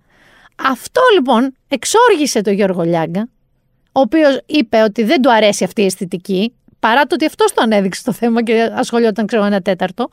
Μετά η Ελεονόρα Μελέτη, που στο δικό της κανάλι προφανώς είχε γίνει αυτό, τα πήρε κράνος και είπε ότι αν δεν σας αρέσει η αισθητική, επειδή εμείς θα δείξουμε τώρα Μαυρίκιο Μαυρικίου, μην το παίξετε, μην το κάνετε αναπαραγωγή. Και μετά έχουμε και το Μαυρίκιο Μαυρικίου, ο οποίος είπε τη δική του γνώμη για όλα αυτά. Και ο οποίος είπε: Παιδιά, εμένα με παίρνουν υπεύθυνοι καλεσμένους σας και μου ζητάνε κάθε τρεις και λίγο να πηδάω, δεν ξέρω από ε, στεφάνια με φωτιές και τίγρη μαζί με την Ηλάιρα πια για τα πλάνα σας. Οπότε, αφού σας έκανα το brief για να καταλάβετε τι ακριβώς θα ακούσετε, πάμε να ξεκινήσουμε αντίστροφα, δηλαδή πρώτα με την αντίδραση του Γιώργου Λιάγκα. Το απαντήσω, διότι επειδή είδα ότι βγήκε σε όλα τα κανάλια, δεν νομίζω να υπήρχε εκπομπή που να μην βγει να με βρει στο Σαββατοκύριακο. Να, να πω το εξής για να μην. Για κάτι. Είπε για μένα τα πάντα. Σε όλα τα κανάλια, σε όλες τις εκπομπές. Νομίζω δεν άφησε, δεν άφησε εκπομπή, δεν πήγε δημοσιογράφος κτλ. να μην μιλήσει για μένα. Εγώ θα επαναλάβω αυτό που λέω με αγάπη. Βεβαίως η υπεύθυνη καλεσμένο της εκπομπής, γιατί είμαστε οι πρώτοι που αναδείξαμε το θέμα με πολύ αγάπη. Τους φωνάξαμε εδώ με πολύ αγάπη. Ε, στη, ζητήσαμε από τον πατέρα του να βγει από, από τα πεθερικά με πολύ αγάπη γιατί μας έκανε πραγματικά έχουμε εντύπωση πολύ καλή σχέση. όλο αυτό το ερωτικό και έχουμε καλή σχέση. Και είπα κάτι που τον πείραξε. Αλλά θα το ξαναπώ όμως κι ας τον πειράξει. Ότι είναι θέμα αισθητικής η υπερβολή. Εμένα με ενόχλησε η υπερβολή κάποια στιγμή το να δείχνουμε με τα μάτια σαν κλόουν κτλ. Αυτό λοιπόν το θεωρώ υπερβολικό δεν χρειαζόταν. Του φταίγαν τα πεντικιούρ και τα μανικιούρ. Τώρα να ακούσουμε την απάντηση της Ελεονόρας Μελέτη. Θα πάμε να δούμε το πάρτι έκπληξη που διοργάνωσε η Ιλάειρα με τους γονείς του Μαυρίκιου Μαυρικίου για το Μαυρίκιο και θέλω να κάνω και μια παράκληση, έκκληση προς τους συναδέλφους, των οποίων η αισθητική δεν ταιριάζει με τη δική μας αισθητική. Παρακαλώ πάρα πολύ, αν θεωρούν ότι δεν ταιριάζουμε στις αισθητικές μας, να μην προβούν σε αναπαραγωγή του θέματος και σχολιασμό επί δεκαλέπτου, αν γίνεται. Ε. Ναι, υπόλοιπη ελεύθερα. Και για το τέλος, αυτό που σας έταξα, τη θέση του ίδιου του Μαυρίκιου Μαυρικίου. Ε, η συγκεκριμένη εκπομπή λοιπόν που μίλησε περί αισθητικής ε, είναι η εκπομπή που όπως ξέρετε όντως βγήκε το θέμα.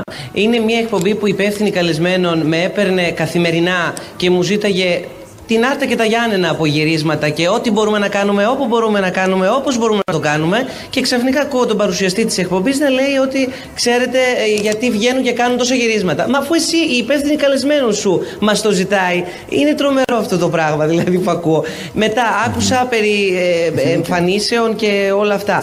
Ε, ε, γιατί μάλλον δώσαμε πρόγραμμα με το ορολόγιο ακριβώς και 17 και 22 και 25. Ε, ο λόγος που το δώσαμε είναι γιατί το τηλέφωνο μου χτυπάει, χτυπούσε κάθε τρία λεπτά και με ρώταγαν όλοι οι συνάδελφοί σας και οι άνθρωποι που κάνουν τη δουλειά τους τι ώρα θα φτάσουμε, πού θα πάμε και πού θα ντυθεί η νύφη και τι ώρα θα φάμε και τι είναι το. Λοιπόν, έπρεπε λοιπόν να σεβαστούμε και εμείς ότι πρέπει να το ζήσουμε. Οπότε για να σταματήσουν όλες αυτές οι ε, ερωτήσεις, στείλαμε ένα πρόγραμμα. Ε, ε, αυτοί το ζήτησαν που Καταρχήν- το κατηγορούν. καταρχήν- Επίσης, οι ίδιοι άνθρωποι που το Ναι. κατέκριναν είναι οι ίδιοι άνθρωποι που όταν τελειώνει η εκπομπή με παίρνουν τηλέφωνο και μου λένε τι άλλο μπορούμε να κάνουμε; Σε πείραξε η λέξη κλόουν. Εντάξει, παιδιά, όχι να σας πω κάτι. Ο Γιώργος είναι ένας άνθρωπος ο οποίος έχει εκαυστικό σχόλιο, το ξέρουμε όλοι αυτό. Ε, δεν είμαι σε μια μέρα που μπορώ να ενοχληθώ από Ναι, το ναι, οτιδήποτε. ναι, ναι, το είπαμε μου και πριν φαίνονται αυτό. όλα τόσο μικρά. Τόσο μικρά Έχεις δηλαδή μου δίκιο. φαίνονται Άκου, αυτά Μαυρικέ. μπροστά σε αυτή τη γοργόνα που βγήκε από τη θάλασσα εδώ πίσω Έλα. μας στο Αγίου Κωνσταντίνου. Μαμά, τώρα αυτά μου λέει και και δεν μπορώ να τρελαίνομαι. ασχοληθώ τώρα με κανένα. τώρα. Και να απαντήσω λοιπόν μετά από όλα αυτά. Το οποίο πραγματικά ε, η πρώτη, η βασικότερη ερώτηση, η, η βασικότερη ερώτηση αυτονόητη όλων μας είναι πώς, τι είναι Μαυρίκιος Μαυρικίου, πώς προέκυψε στη ζωή μας. Σας έχω εδώ ένα πολύ σπάνιο απόσπασμα που δεν είναι δικό μου, είναι του One Man, διότι ο Μαυρίκιος Μαυρικίου αρχικά προέκυψε στη ζωή μας ως επαγγελματίας παίχτης talent shows. Ήταν ένα μπουλούκικο έτσι χαριτωμένο παιδάκι μικρό ε, από την Κύπρο, ο οποίος ήρθε και τραγούδισε αρχικά μπροστά στην Ναταλία Γερμανού και τον Ηλία Ψινάκη Καρούσο.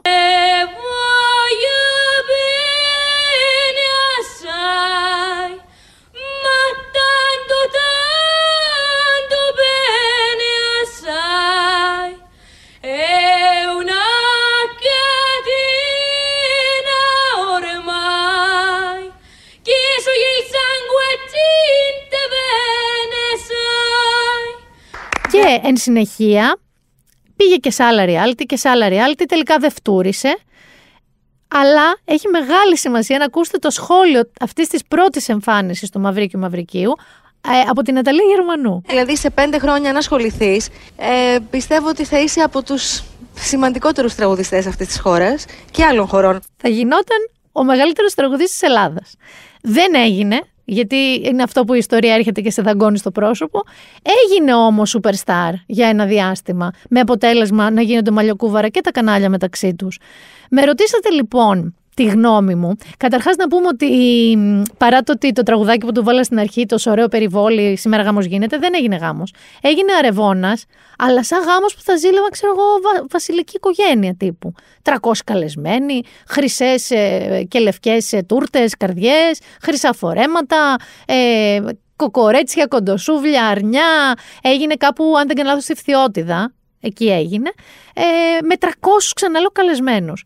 Ε, μ, Τώρα είναι το αυγό και κότα, αν με ρωτάτε εμένα. Δηλαδή, φταίνε τα κανάλια; Δεν νομίζω. Νομίζω ότι τα κανάλια, ειδικά αυτά τα περίφημα infotainment, θα τα πω entertainment, ε, τσιμπάνε κάποια θέματα που ξέρουν ότι θα γίνουν viral, σας τα πουλάνε, τα κάνετε viral και μετά τα τρώμε κι άλλο κι άλλο κι άλλο κι άλλο στη μάπα μέχρι που τα τεντώνουμε. Είναι πολύ ενδιαφέρουσα η τοποθέτηση του Σπύρου Μπιμπίλα που πήγε στο γάμο και μάλιστα διαμαρτυρήθηκε ότι επειδή δεν τρώει κοντοσούβλια αρνιά έφαγε μόνο πατάτες, νομίζω κάτι τέτοιο, ε, στην ταβέρνα στο, στο κέντρο, συγγνώμη, που κάνανε το γα- ναραβόνα. Ε, ο οποίος είπε ότι μας θύμισε το, περι- το περιστατικό, μάλλον την περίοδο της Εφιστόδη. Που πάλι, επειδή έδινε, έδινε, έδινε, γινόταν viral με πράγματα που έλεγε, με πράγματα που έκανε, την πήρανε τα κανάλια, το τεντώσανε το θέμα και λίγο η Εφηθόδη αποσταθεροποιήθηκε, ε, χρειαζόταν μετά κάποια ψυχολογική υποστήριξη. Δεν πήγε καλά αυτή η ιστορία. Δεν ξέρω να σας πω τώρα τι φάση και τι θα γίνει με το Μαυρίκιο Μαυρικίου. Η δική μου θεωρία είναι ότι λίγο πολύ, το λέω και το ξαναλέω, το έχω πει πολλές φορές, δεν μου αρέσει να βγάζω την ουρά του αθώου τηλεθεατή ποτέ απ' έξω. Εάν έπαιζε ο, ο Γιώργος Λιάγκρας, ας πούμε, το θέμα του Μαυρίκιου Μαυρικίου και δεν έκανε νούμερα, δεν ενδιαφερόταν, δεν τουιτάραμε γι' αυτό, δεν γινόταν hashtag, δεν γινόταν συζήτηση γύρω από αυτό. Εικάζω ότι ούτε ο Γιώργος Λιάγκας θα επανερχόταν, ούτε τα άλλα κανάλια, ούτε εγώ θα ήξερα αυτή τη στιγμή που σας μιλάω από ειδησιογραφικά site και όχι μόνο ακριβώς πώς πήγε ο αραβώνας του. Διότι έβγαλε και το είδες αυτό, ε. Πιστεύω ότι σε συναυλία των Red Hot Chili Peppers, ας πούμε, δεν υπάρχει τέτοια σκαλέτα ότι 17 και 2 βγαίνει τα αρνή, 17 και 5 βγαίνει το κρασί, 17 και 82 βγαίνει ο Μαυρίκιος και η Λάιρα. Μετά τραγουδάνε, μετά... Δηλαδή έδωσε σκαλέτα κανονική, ροή προγράμματος. Λοιπόν, θέλω να πω, επειδή με ρωτάτε, ότι προφανώς ο Μαυρίκιος Μαυρικίου κάπου το είπε, ήθελε τη δημοσιότητα, είναι ένας άνθρωπος που όλη του τη ζωή από παιδάκι πάει για τη δημοσιότητα. Και ας πούμε ότι τότε πήγαινε για τραγουδιστής αλλά όταν σταμάτησε το πλάνο τραγουδιστής δεν ήθελε να βγει από τη δημοσιότητα. Ε, τα κανάλια και αυτού του είδους οι εκπομπές ζουν από τέτοιους ανθρώπους. Δηλαδή δεν μπορώ να τους κακίσω και αυτούς. Και από εκεί και πέρα παίρνουμε εμείς το τηλεκοντρολάκι μας δίνουμε νούμερα στο Μαυρίκιο Μαυρικίου και άλλος Μαυρίκιος ούτε μπορώ να διανοηθώ και να σκεφτώ πραγματικά πώς θα είναι αυτός ο γάμος που νομίζω θα γίνει του χρόνου κάποια στιγμή. Δηλαδή, αν ας πούμε τότε ζήσουμε αντίστοιχη μαυρικιάδα νούμερο 2, ε, ποιος θα φταίει; Ο Γιώργος Λιάγκας και η Ελεονόρα Μελέτη; Δηλαδή, άμα, άμα σας κάνει τόσο έξαλλους και δεν σας αρέσει, ξέρω, μην το δείτε. Μην το συζητάμε. Εγώ δεν νομίζω να το συζητήσω τότε. Εκτός δεν ξέρω κιόλας, δεν ξέρω, μπορεί να πάει μυδροπλάνο, δεν ξέρω, μπορεί να φέρει κύκνους. Μπορεί να αναγκαστώ να το συζητήσω. Το παίρνω πίσω ότι δεν θα το συζητήσω. Και φτάνω στο πιο αστείο όλων, όλων. Είναι ένα beef, Γιάννη μου, φίλοι μου, που δεν το φαντάζεστε καν. Δεν έχετε ιδέα καθόλου για αυτό το beef. Ο Kanye, φίλος, αδερφός θα έλεγα αυτού του podcast, ο οποίος, να πούμε εδώ πέρα, ότι βγήκε και ξαναστήριξε τον Τραμπ και είπε ότι πιστεύει ακόμα στον Τραμπ. Ε, ανάγκασε τους ε, fans του για να ακούσουν τον Donda 2, το δεύτερο άλμπουμ του, το νέο άλμπουμ του, να αγοράσουν τη δική του πλατφόρμα που κάνει 230 δολάρια. Δεν παίζει δηλαδή το Spotify, ούτε Apple, ούτε πουθενά τίποτα. Δική του πλατφόρμα, γιατί λέει ότι και ίσως να έχει ένα δίκιο σε αυτό ότι καταλήγει ο καλλιτέχνης να παίρνει μόνο το 12% των κερδών, ενώ όλα τα άλλα τα κρατάνε αυτές τις πλατφόρμες. Ανάγκασε λοιπόν τους fans του να αγοράσουν το δικό του streaming ε, tool, είναι σαν Alexa μοιάζει οπτικά. Ε, βέβαια τους ελευθέρωσε μόνο τέσσερα κομμάτια και αυτά πιο μετά από ό,τι είχε τάξει. Αλλά δεν είναι αυτά τα προβλήματά μου. Με ποια τα έχει ο Kanye West, όχι σχέση, τα έχει τα νεύρα του. Με την Πέπα το γουρουνάκι είναι έξαλλος με την Πέπα το γουρουνάκι. Ναι, δεν αστείευομαι. Προφανώς δεν αστείευομαι. Διότι τα άβαθα και τα τρίσβαθα αυτού του μυαλού αυτού του ανθρώπου. Λοιπόν, ο Kanye West, ακούστε τι έχει. Έχει μία λίστα εχθρών του. Ε, έχει, καταρχάς να μην το λέω Κάνια, ντροπή και μου, διότι λέγεται γε. Λέγεται σκέτο γε. Η λίστα λοιπόν που έχει κάνει το γύρο των social media έχει μέσα την Taylor Swift, τον Jay-Z, την Billie Eilish, τον Jimmy Kimmel, την Kris Jenner και την Πέπα το Γουρουνάκι. Και φυσικά, άμα κάποιος δει αυτή τη λίστα, μπορεί να φανταστεί γιατί έχει τα νεύρα του με τη μάνα ή την αδερφή της Kardashian, ακόμα και με την Taylor Swift, με όλους. Εντάξει. Και λες, κάτσε ρε φίλε. Με την Πέπα το Γουρουνάκι. Δηλαδή, από πού και ως πού. Έρχομαι εγώ να σας απαντήσω λοιπόν από πού και ως πού. Βασικά δεν έρχομαι εγώ. Ένας χρήστης του Twitter βρήκε την άκρη του νήματος για να μας εξηγήσει από πού στην ευχή βγήκε αυτή η τρελή κόντρα. Λοιπόν, κρύβεται μία κριτική πίσω από όλη αυτή την ιστορία του περιοδικού, πολύ γνωστού περιοδικού Pitchfork, που έχει κριτική μουσικής, για ένα μουσικό άλμπουμ της Πέπα και του Ντόντα, του δίσκου του Kanye West. Λοιπόν, ο δίσκος της Πέπα έλαβε βαθμολογία 6,5 στα 10 και ο δίσκος του Kanye West έλαβε βαθμολογία 6 στα 10. Ο λογαριασμός της Peppa Pig στο Twitter το εντόπισε αυτή τη νίκη στο περιοδικό Pitchfork και σχολίασε με τρόπο που φωτογραφίζει τον Κάνια, ηρωνικά δηλαδή, γιατί ο Κάνια τι κάνει, κάνει κάτι τεράστιες βραδιές ακρόασης για τον Ντόντα, τώρα σε μεγάλα στάδια και αρένες και τέτοια. Οπότε το Twitter account της Πέπα του Γουρουνακίου είπε η Πέπα δεν χρειάστηκε να οργανώσει πάρτι ακρόαση σε μεγάλα στάδια για να πάρει αυτή τη βαθμολογία. Και αυτό έβαλε την Peppa Pig στη μαύρη λίστα του Kanye West. Λοιπόν, ξέρω βέβαια πολλούς γονείς που αντιπαθούν βαθιά την Peppa και είναι πολύ χαρούμενοι που ο Kanye West την έβαλε. Εγώ και εσύ Γιάννη μου δεν έχουμε... Έχεις δει Peppa? Έχεις δει Peppa? Με ανιψιά. Μμ. Εμένα ο δικός μου το έχει ξεπεράσει. Αυτό το έφαγε το κύμα η μάνα μου την Πέπα. Μετά μεγάλο και όλα άλλα πράγματα. Δεν την έχω δει, αλλά ξέρω ότι λέει χαζούλιδες όλους. Και νομίζω ότι πολλά παιδάκια λένε του γονείς τους είσαι χαζούλα, είσαι χαζούλης, γιατί νομίζω το λέει συνέχεια η Πέπα. Παρ' όλα αυτά, θέλω λίγο να πούμε αυτό για τον Κάνιο, ότι ναι, έχει βάλει στη μαύρη λίστα του. Ε, έπρεπε να βάλει μια Αντζέλα Δημητρίου τώρα. Μπήκες μόνη σου στη μαύρη λίστα. Αλλά δεν πειράζει. Ε, και με αυτά και με εκείνα δεν ξέρω πού θα σταματήσει αυτό το αγόρι, σε ποια παράνοια. Έχω και κάποια δυσάρεστα νέα, όχι ότι σας έχω πει κάτι ευχάριστο σήμερα. Αλλά έχουν κολλήσει διάφοροι κορονοϊό. Φίλοι γνωστοί, διάσημοι, επώνυμοι. Εκεί δεν περίμενα ότι θα φτάσει. Δεν περίμενα ότι θα φτάσει. Να ακούσουμε λίγο Sex Pistols, να πάρετε λίγο πρέφα, να πούμε τι έχει γίνει. God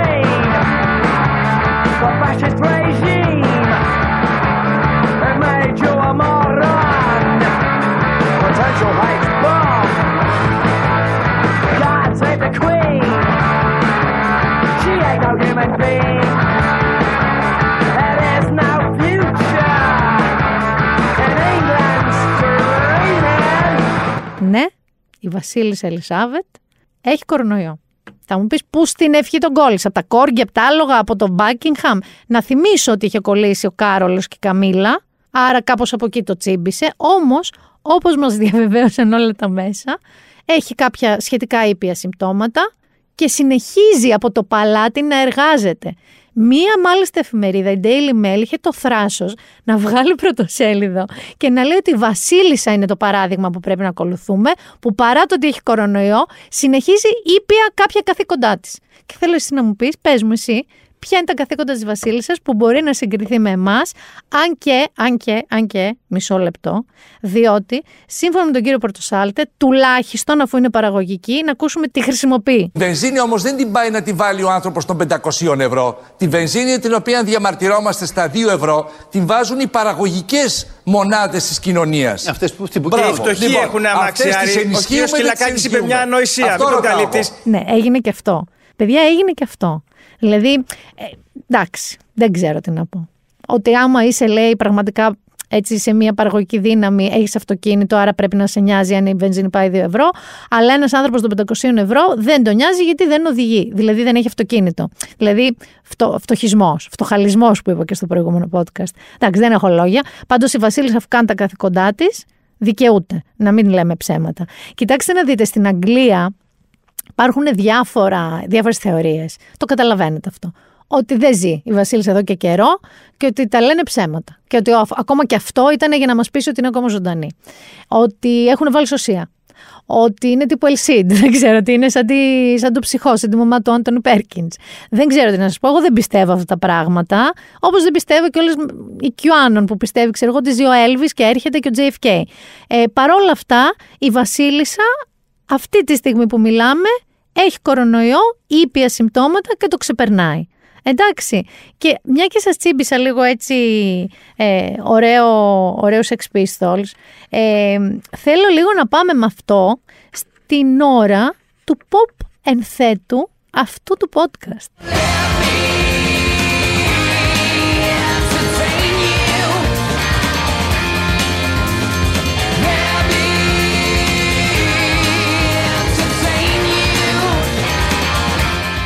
Λοιπόν, θα ξεκινήσω με κάτι που σας έχω προτείνει, αλλά επειδή από τότε που σας το πρότεινα έχω προχωρήσει σε επεισόδια και θέλω λίγο να, να το βγάλω από μέσα μου.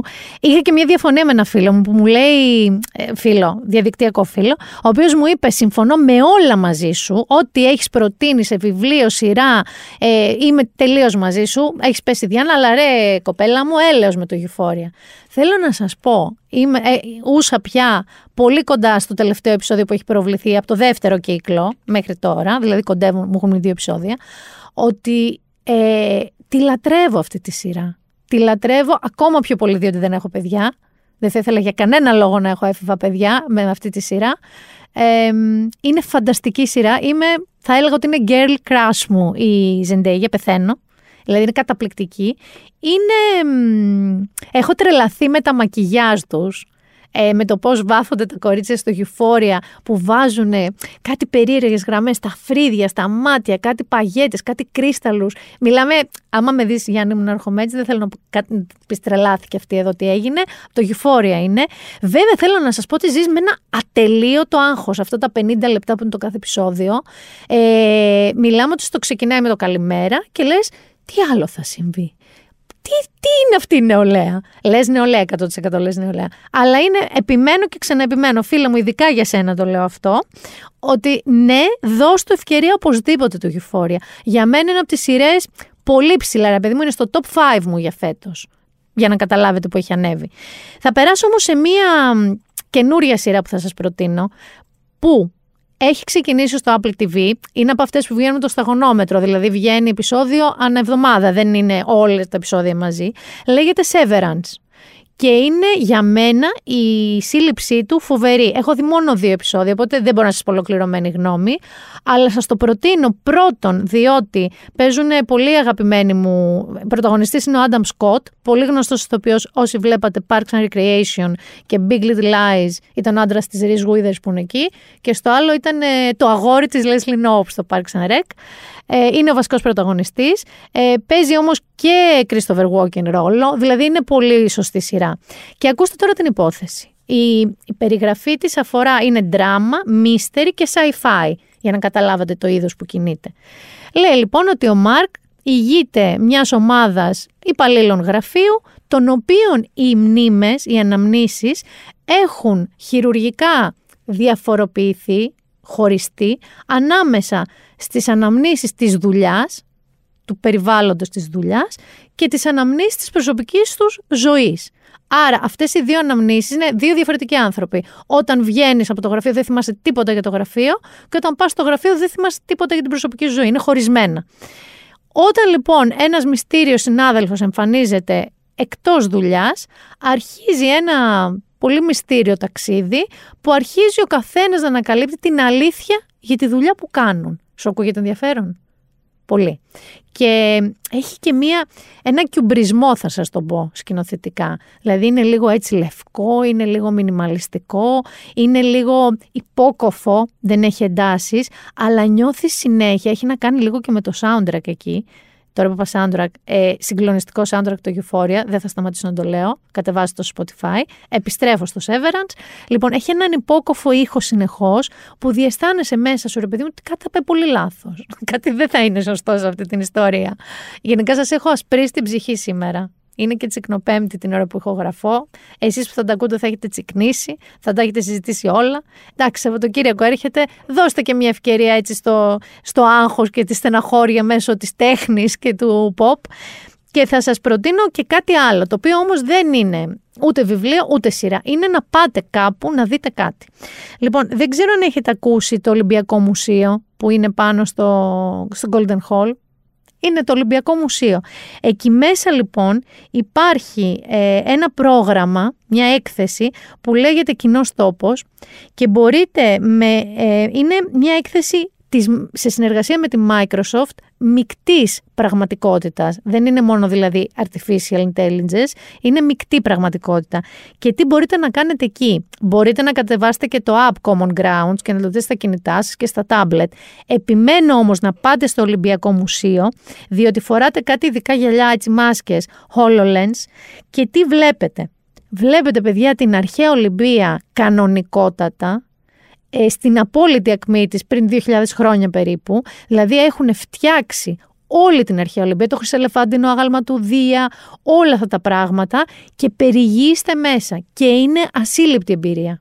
Γιατί προφανώς καταλαβαίνετε ότι η Microsoft δεν το έκανε τυχαία όλο αυτό. Δηλαδή η έρευνα που έχει πέσει πάνω σε αυτό με αρχαιολόγους, ιστορικούς, ε, ε, αναβίωση πραγμάτων τα οποία δεν υπάρχουν τώρα για να τα αντιγράψουν, ε, πέραν της αρχιτεκτονικής, δηλαδή του χτισήματος, των χρωμάτων του πώς ήταν. Είναι μία ε, εγώ τη βρήκα φανταστική εμπειρία. Οπότε σας τη συστήνω, είτε βρεθείτε βόρεια για άλλους λόγους, είτε πάτε επί τούτου, στο Ολυμπιακό Μουσείο για να δείτε τον κοινό τόπο που είναι μια σύμπραξη του Υπουργείου Πολιτισμού με τη Microsoft και έχει και το News 24-7 ένα πολύ πολύ ενδιαφέρον βίντεο άρθρο που εξηγεί πώς το artificial intelligence που συνήθως το έχουμε συνδέσει ξέρεις, με ταινίες και σενάρια αρνητικά, δηλαδή διστοπικά για το μέλλον, πώς έχουν φέρει τον πολιτισμό σε ένα τελείως άλλο στάδιο. Να σας θυμίσω ότι και το Metropolitan Museum της Νέας Υόρκης πριν λίγα χρόνια, πάλι με τη Microsoft, είχε, κάνει, είχε δώσει διαθέσιμη όλη του την έκθεση. Μιλάμε, δεν ξέρω, 5.000 και εκθέματα. Σε όλο τον κόσμο να μπορεί να το δει. Άρα είναι μια άλλη προσέγγιση του πολιτισμού. Θα μου πεις, μακάρι να πάω στη Νέα Υόρκη, στο Metropolitan Museum να τα δω, αλλά επειδή στην αρχαία Ολυμπία δεν μπορείς να πας και να τη δεις όπως ήταν, αυτό είναι ένα υπέροχο project. Οπότε να, σας συστήνω και κάτι πολιτιστικό να κάνετε. Και μάλιστα, σήμερα δεν θα κλείσω με το τραγούδι μας, το τραγούδι του podcast, δηλαδή ε, She's Like a Rainbow. Θα κλείσω με ένα φανταστικό κομμάτι που έχω απορροθεί και θέλω να απορροθείτε κι εσείς. Λοιπόν, είναι από τους Fontaines DC, είναι καινούριο τραγούδι από ένα δίσκο που αν δεν κάνω λάθος θα κυκλοφορήσει τον Απρίλιο και επειδή εγώ το ακούω στο repeat, θα το ακούσετε κι εσείς. Και είμαι σίγουρη ότι θα ακούσετε στο repeat. Το τραγούδι λέγεται I Love You, Fontaines DC. Από μένα φιλάκια πολλά. Την επόμενη Πέμπτη το εννοώ ότι εύχομαι να μην χρειαστώ το Μάνο Χωριανόπουλο σε αυτό το στούντιο, να μας πει τίποτα. Εύχομαι να έχετε περάσει καλά την Τζικνοπέμπτη. Εύχομαι, δεν ξέρω, ακόμα και το Σαββατοκύριακο να σταματήσει αυτή η ιστορία χωρίς να δούμε αγριότητες. Ήταν το Been There Done That, ήταν η Μίνα Μπυράκου. Φιλιά πολλά και να σας προσέχετε. I love you, I told you I do. It's all I've ever felt, I've never felt so well. And if you don't know it, I wrote you this tune to